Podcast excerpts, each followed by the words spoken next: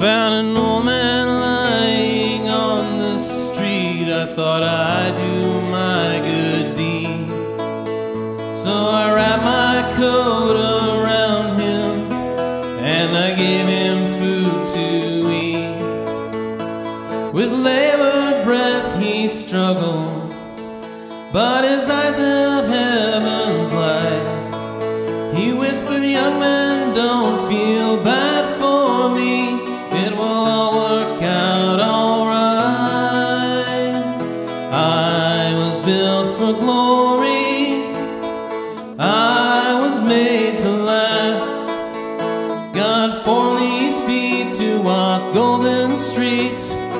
this hard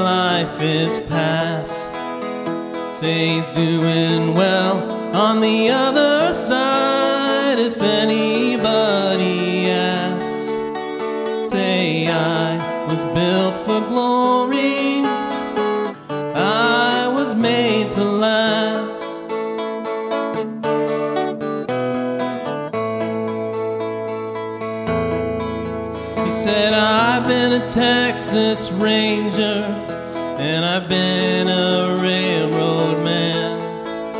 I lost two sons to consumption. I lost my money in a get rich scam. I buried my wife 15 years ago, and that's when I took to the road. I'm too crippled now to walk again, of gold.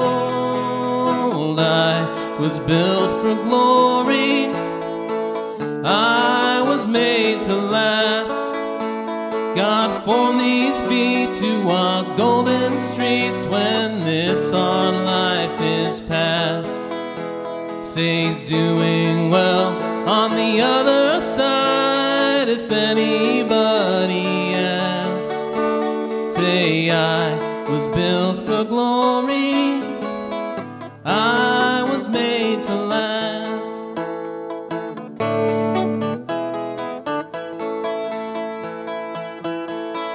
I asked, What's your name? He shook his head and said, It don't really matter.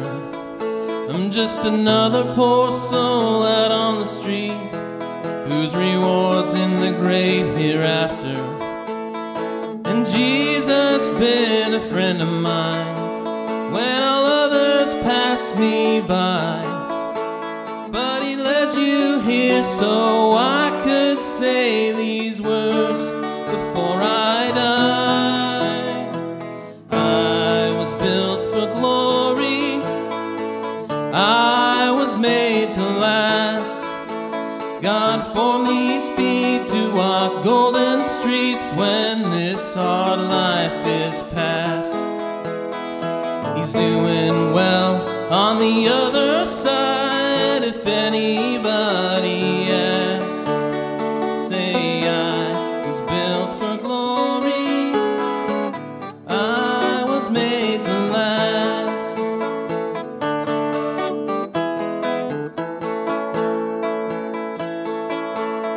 The old man held me by the hand inside his final breath. Now his spirit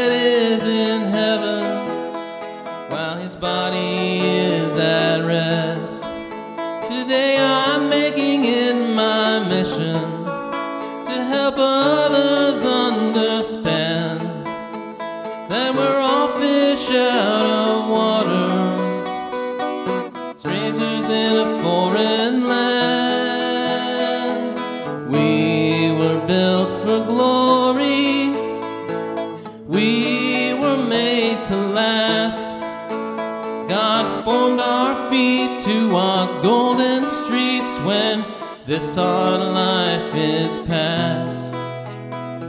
It's time to make your peace with God, cause this life's over fast.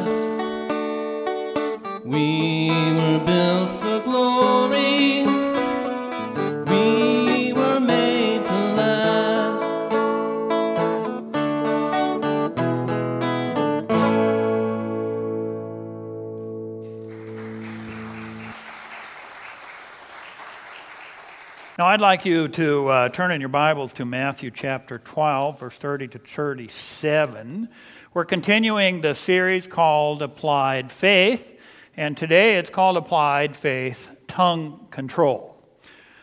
James, the book of James, James the author James in the New Testament, uh, says something, I'm paraphrasing here, that anybody who has gotten control of his tongue has achieved total perfection. That's kind of a paraphrase. It's kind of the last thing that you get a handle on because no matter how good you become in life, or no matter how spiritual, how deep, how wise, how profound, the tongue still gets you in trouble sometimes.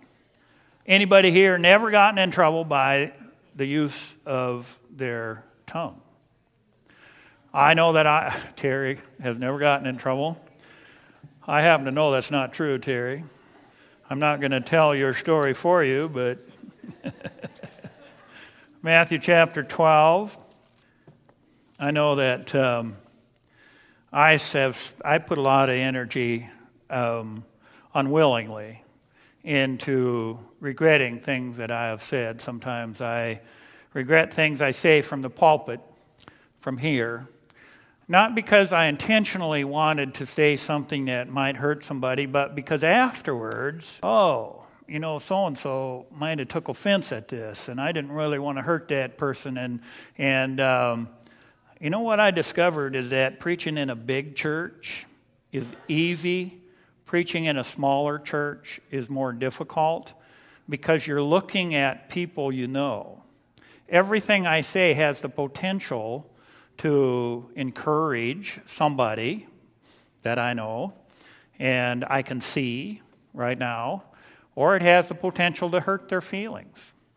But I have done a little study on Jesus' style and concluded maybe this is unavoidable if you actually preach the Word of God.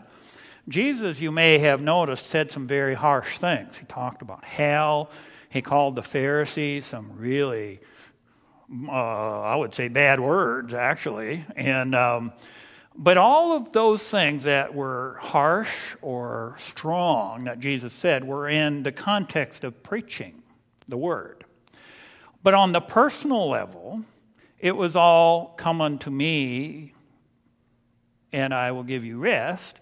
And it was love and compassion, interacting with people face to face. And the difference, it dawned on me, was that in the public communication that Jesus did, if the shoe fits, wear it.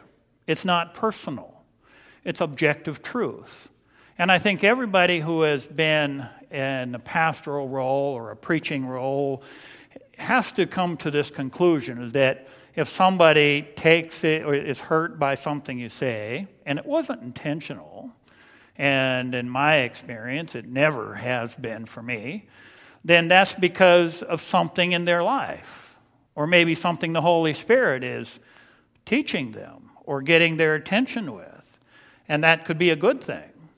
Uh, but otherwise, it's a public communication. Have you heard the expression, if your shoe fits, wear, if the shoe fits, wear it? I think that might come from the Cinderella story, um, I suppose. But um, so if it applies to you, it applies to you. If it doesn't, it doesn't. But on a personal level, when someone comes up to you and in your face says something that's offensive, then there's some special caution you need to take about how you approach it or how you say it. I had a, in the former church, we had a builder, a contractor, a carpenter, I guess you would say, um, in the congregation, and one time he came up to me after um, the sermon and he said, Well, Pastor, you really hit the nail on the head. Unfortunately, drove the nail right through the board. Well, I admit that I sometimes do that. I say things kind of strongly. We have a, kind of an inherited disease in our family. We call it caustic hyperbole syndrome, which means you say things in an exaggerated way, and if you happen to be kind of a wordsmith, you can put things together in such a way that could be very offensive and very hurtful. Even, and it, it may just be a game to the person doing it, but it isn't to the person receiving it. So, I need to say to you folks here that if I have ever said anything from the pulpit that has offended or hurt you, get over it. what do you expect me to say? Well, I'll tell you the truth. I have been on the receiving end of a great deal of criticism, both public and private. And a good deal of that criticism has come to me through third parties. Well, you know what so and so said about you? well, that kind is a little harder to take. Most people, if they got something to say to me and they say it to my face, I can punch them or take it as who it's from. But when I know that they're spreading it around, saying things to other people, that does hurt more. And so I want to read this. I put together this article called Understanding Gossip. It's in your insert here, it's on the back side before we get to the passages that we're going to deal with. I want to make sure we touch on this subject because I think it's an important subject, gossip. Gossip is important in churches because a lot of times churches have managed to weed out some of the more overt moral or public sins, but some things remain because they're things that you can get by with without being noticed. Gossip and slander tend to be two of them. Uh, oddly enough, the Apostle Paul in Romans 1, where he gives a list of morality issues that God, that identify the true believer from the unbeliever, gossip and slander are put right in the list of moral issues. So it's not something to take lightly. But this little article on gossip, it's short, I'll just read it, you can follow along. Talking about people is natural and normal and even healthy in the right circumstances. For example, church historians have coined the expression gossiping the gospel to describe how the gospel spread so far and wide in the first century. True community and true family requires that we know what's going on in each other's lives. In fact, healthy teamwork in any context requires a high degree of familiarity with those we're working with and their present needs.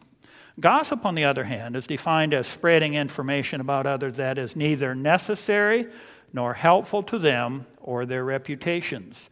This is not the same as slander, which is the deliberate publishing or verbalizing of damaging information about other, another person when you know it is false or should have known.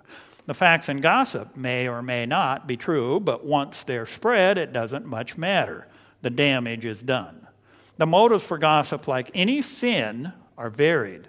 The sense of power to make or break someone's reputation can be addictive and self aggrandizing. Or gossip may be so much a part of a person's habits that they don't even think of it as wrong. Some people find it a means of acceptance into certain groups they strive for. Others use it as a means of hurting someone they're angry with. But like all sins and addictions, the long term guilt and lack of trust from others cancel out the short term feeling of acceptance or power. Stopping gossip is everybody's responsibility. If you enjoy it, be forewarned that God puts it in the category of immorality, Romans chapter 1. And like most sins, it takes two to tango. Don't believe accusations unless you have information from both sides. Number two, don't use prayer or prayer requests to gossip in the name of Jesus. Number three, be careful who you share your frustrations with, especially if they involve other people. Number four, get new friends if the glue of a group or relationship is gossiping about other people. Number five, practice gossiping some good news about other people. Number six, ask God for genuine love for others and for your own attitude. So, I think gossip is something that comes to mind when we talk about tongue control, and it's uh, relevant because it's actually in the Bible associated with this. But first, let's just um, read a passage from uh, what Jesus had to say about communication, about words. Matthew 12, verse 30 to 37. I just want to take a section of that and then go to some of the statements from the book of Proverbs that deal with this subject. So, Matthew chapter 12, verse 30. He who is not with me is against me. Jesus teaching the disciples here, I should say. And he who does not gather with me scatters. And so I tell you, every sin and blasphemy will be forgiven men, but the blasphemy against the Spirit will not be forgiven. Anyone who speaks a word against the Son of Man will be forgiven, but anyone who speaks against the Holy Spirit will not be forgiven, even in this either in this age or in the age to come. Now, this is immediately following where the Pharisees accused Jesus of casting out demons by the power of Satan. Satan himself. And Jesus picks up on this and warns them that when you insiders who know enough to talk about Satan, Beelzebub, another name for him that's used here, uh, or the Holy Spirit, you be especially careful.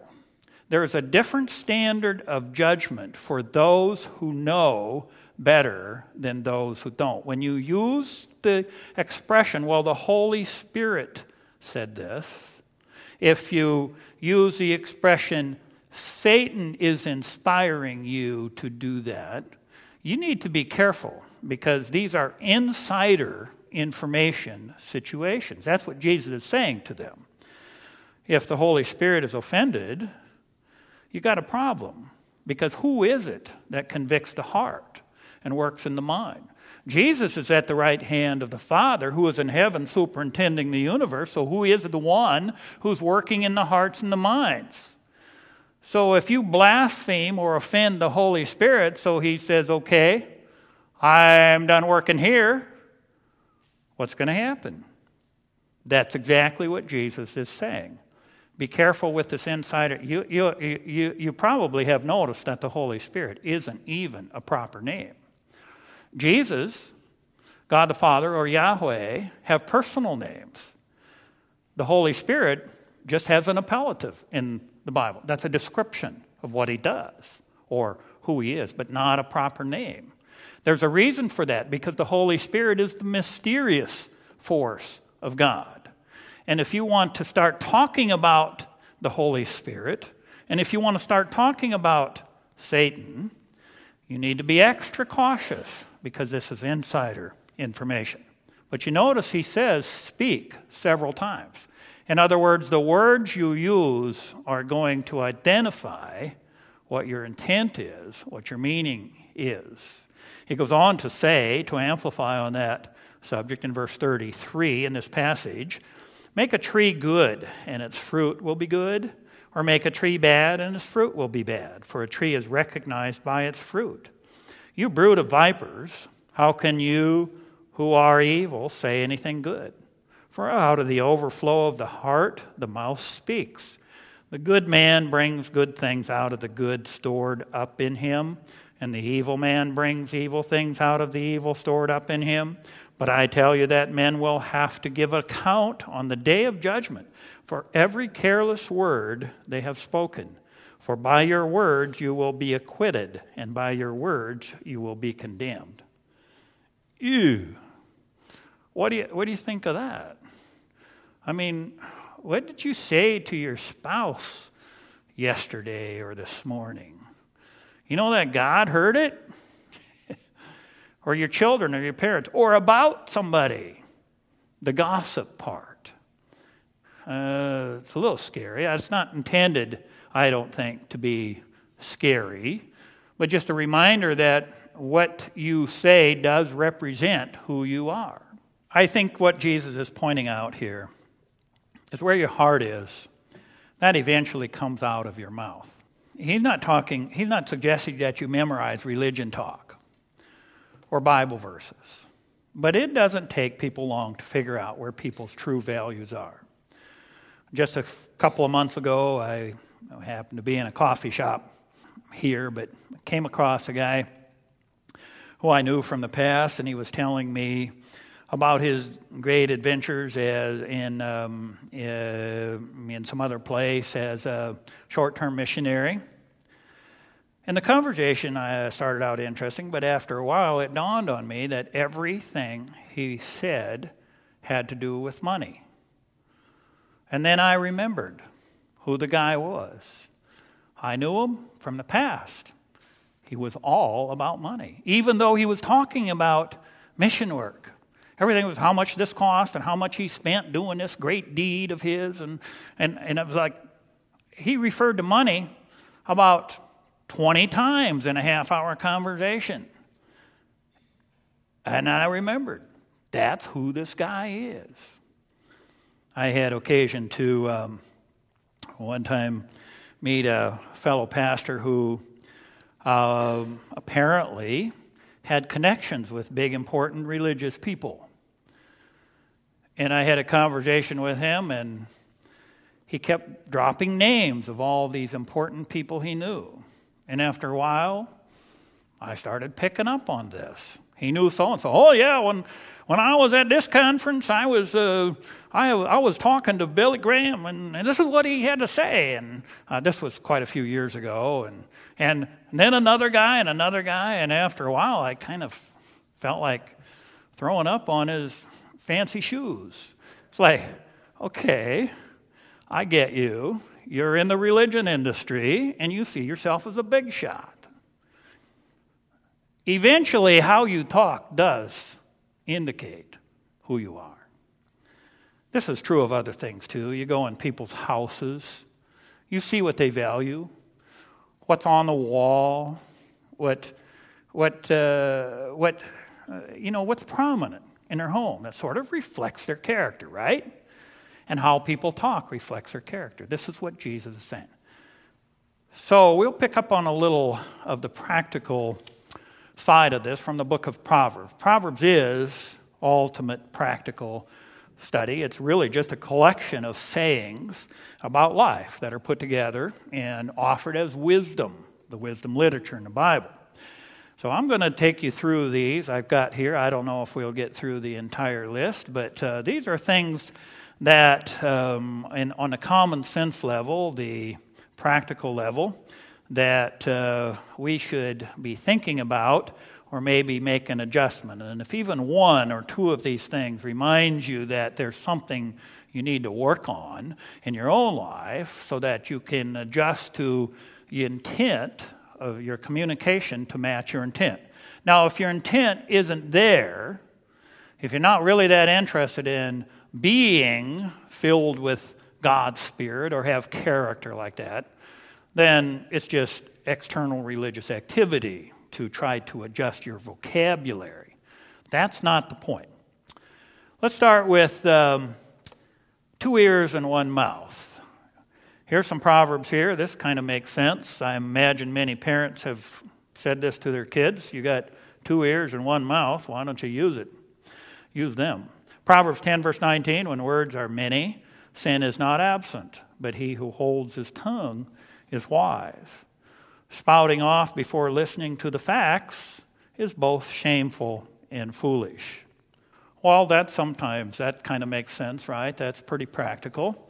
Uh, but you really, this is a good point to make. You got two ears and one mouth. How about the proportion being about right? Because the fact is, silence is okay. Silence can be go. Sometimes silence is just cowardly or yellow if you use the same uh, analogy.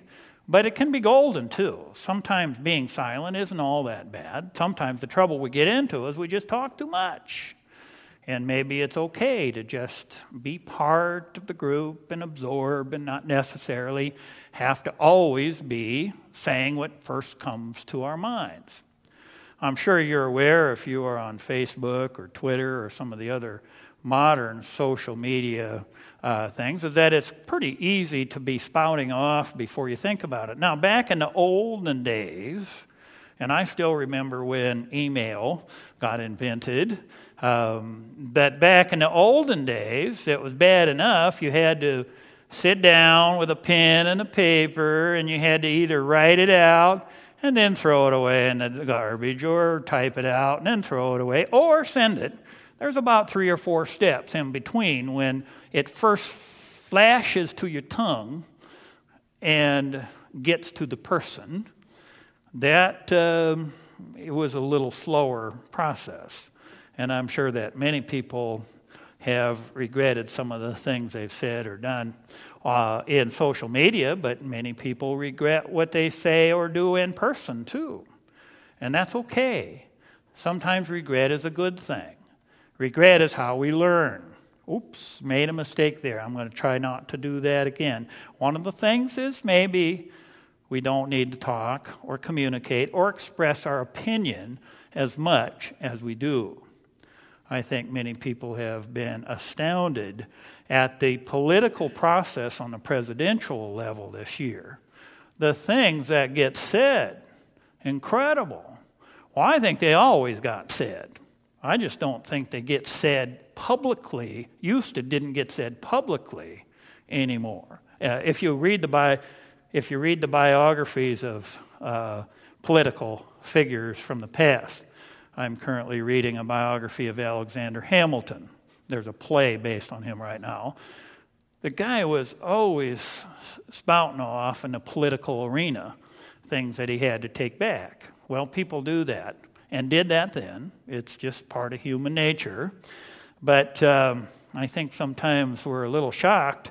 But I think what's going on on the national level is pretty much what goes on in most people's daily lives. I don't see a great deal of difference.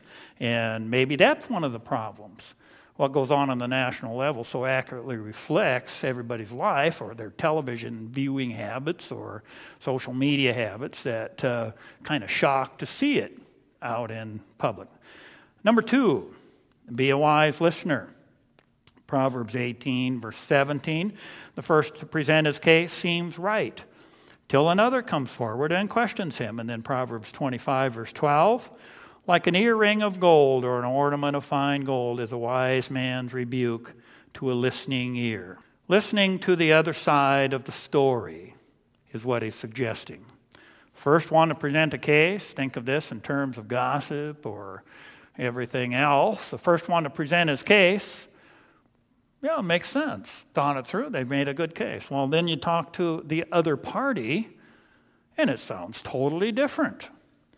I used to, Marjorie and I used to do uh, some marriage counseling and used to do more than we do now. We have access to good counseling situations here in the city.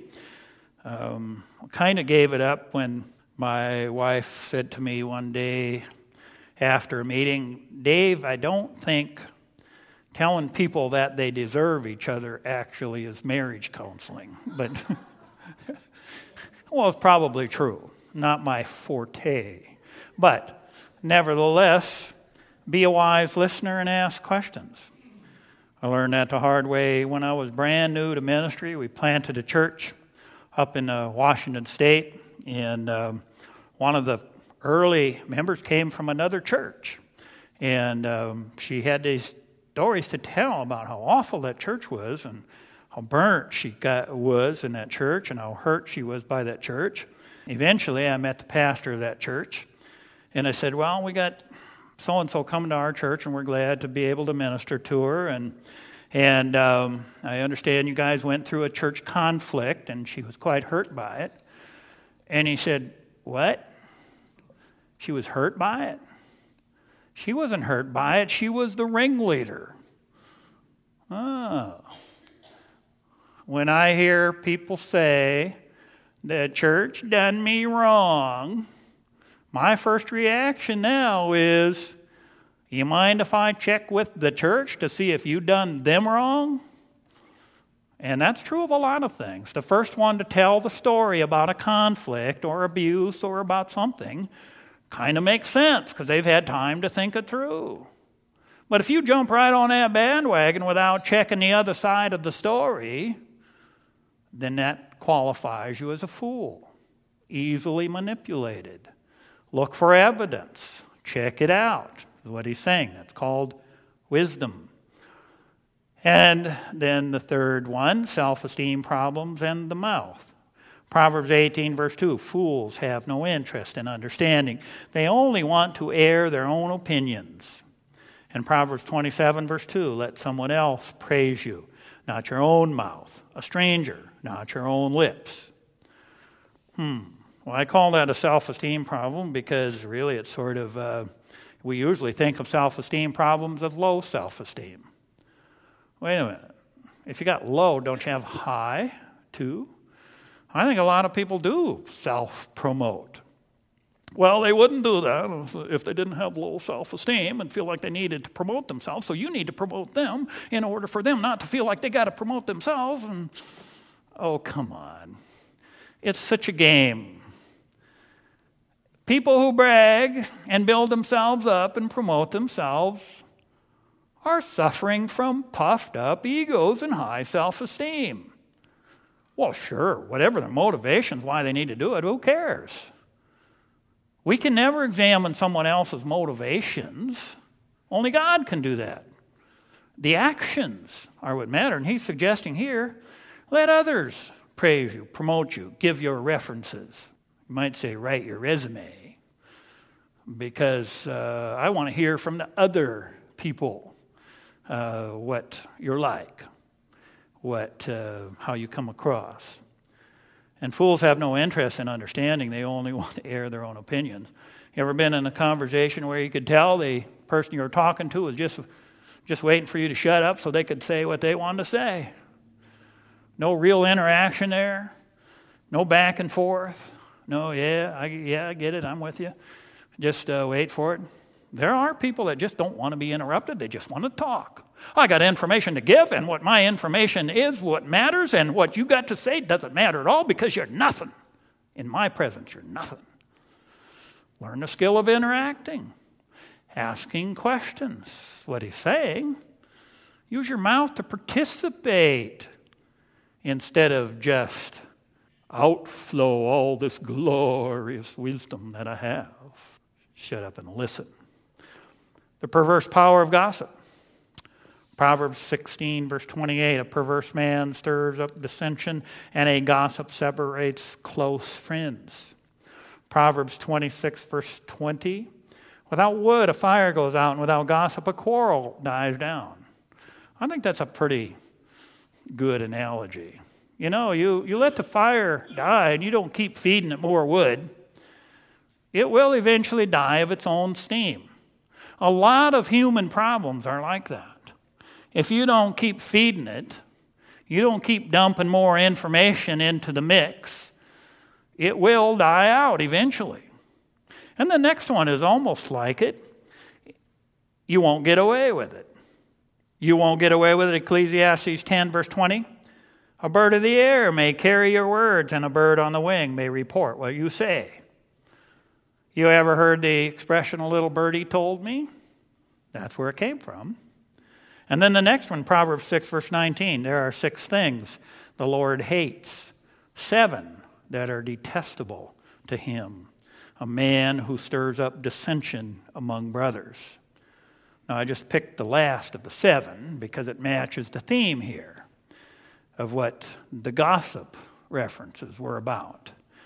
That it's an odd way of saying this, but this is one of the few places in the Bible where the grammar actually says God hates the person. We're so used to saying God loves everybody, He doesn't hate anybody. But the grammar of this is quite specific. He doesn't just say God hates people gossiping or sowing discord with the way they needle people with information. He says God actually hates that person. I don't know. You can't read too much into that, but maybe it's scary on purpose. Maybe God really takes this seriously. That when we communicate, we should be careful that we're not part of the conflict disturbance, that we're part of the peacemakers Blessed are the peacemakers, said Jesus. One way to not be a peacemaker is to stir up dissent, trouble, conflict, bad feelings with the things that we say. I got to tell you a secret. You can't tell anybody else, but I got to tell you. Wait a minute. I can't tell anybody else. And that same person's going around telling 10, 20 people. And swearing them all to silence so nobody can check it out. God isn't happy, and it's disruptive, destructive. Oh, and the next one, though, though that's getting a little heavy. Oh, lighten up.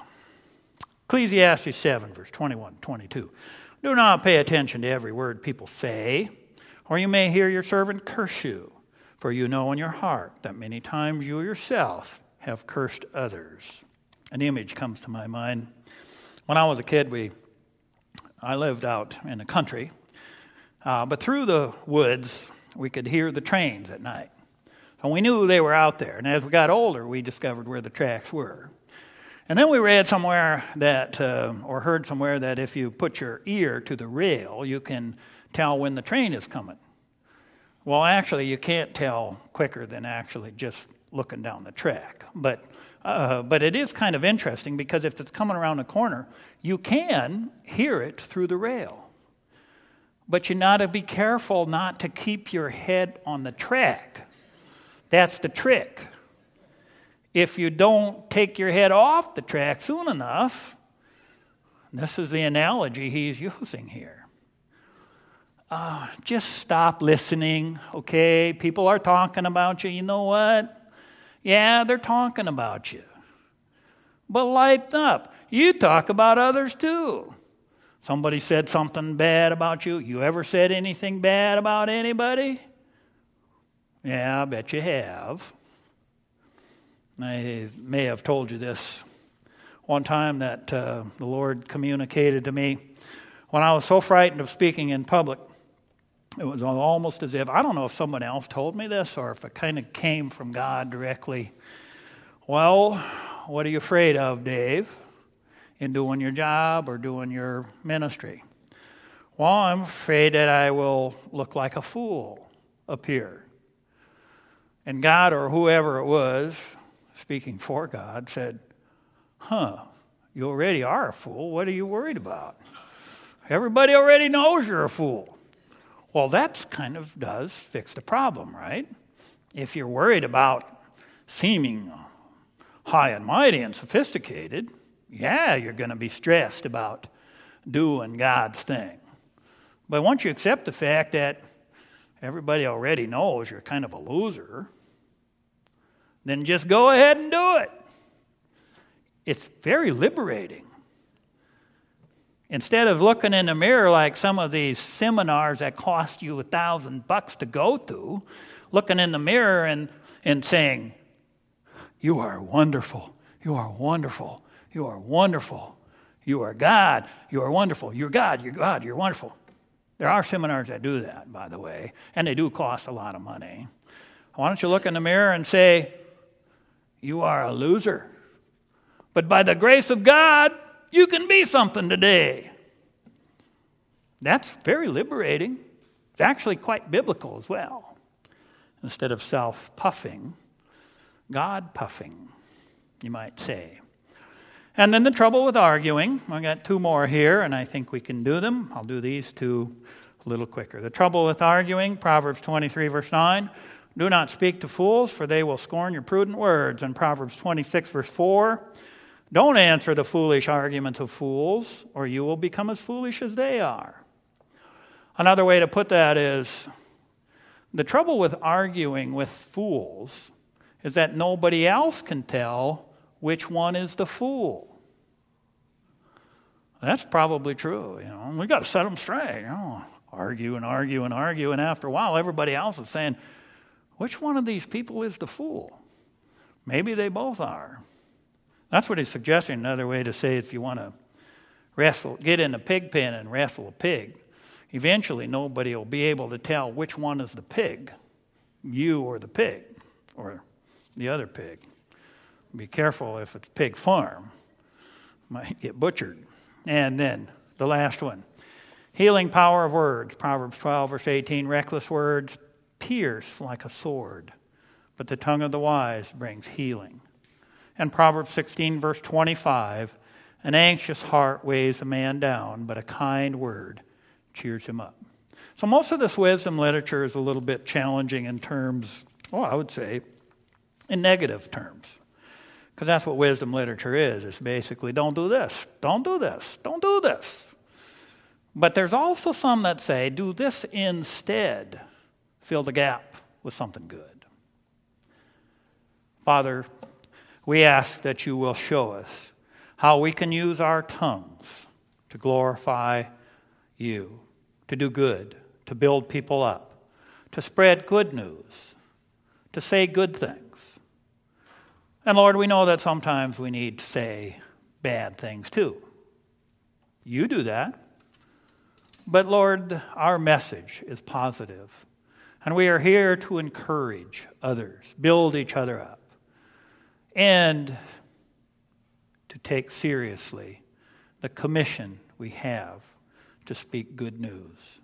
Thank you for giving us that opportunity and making us communicators.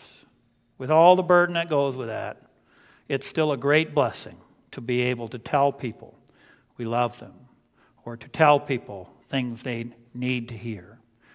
We can be used. We want to be. Show us how. In Jesus' name, amen.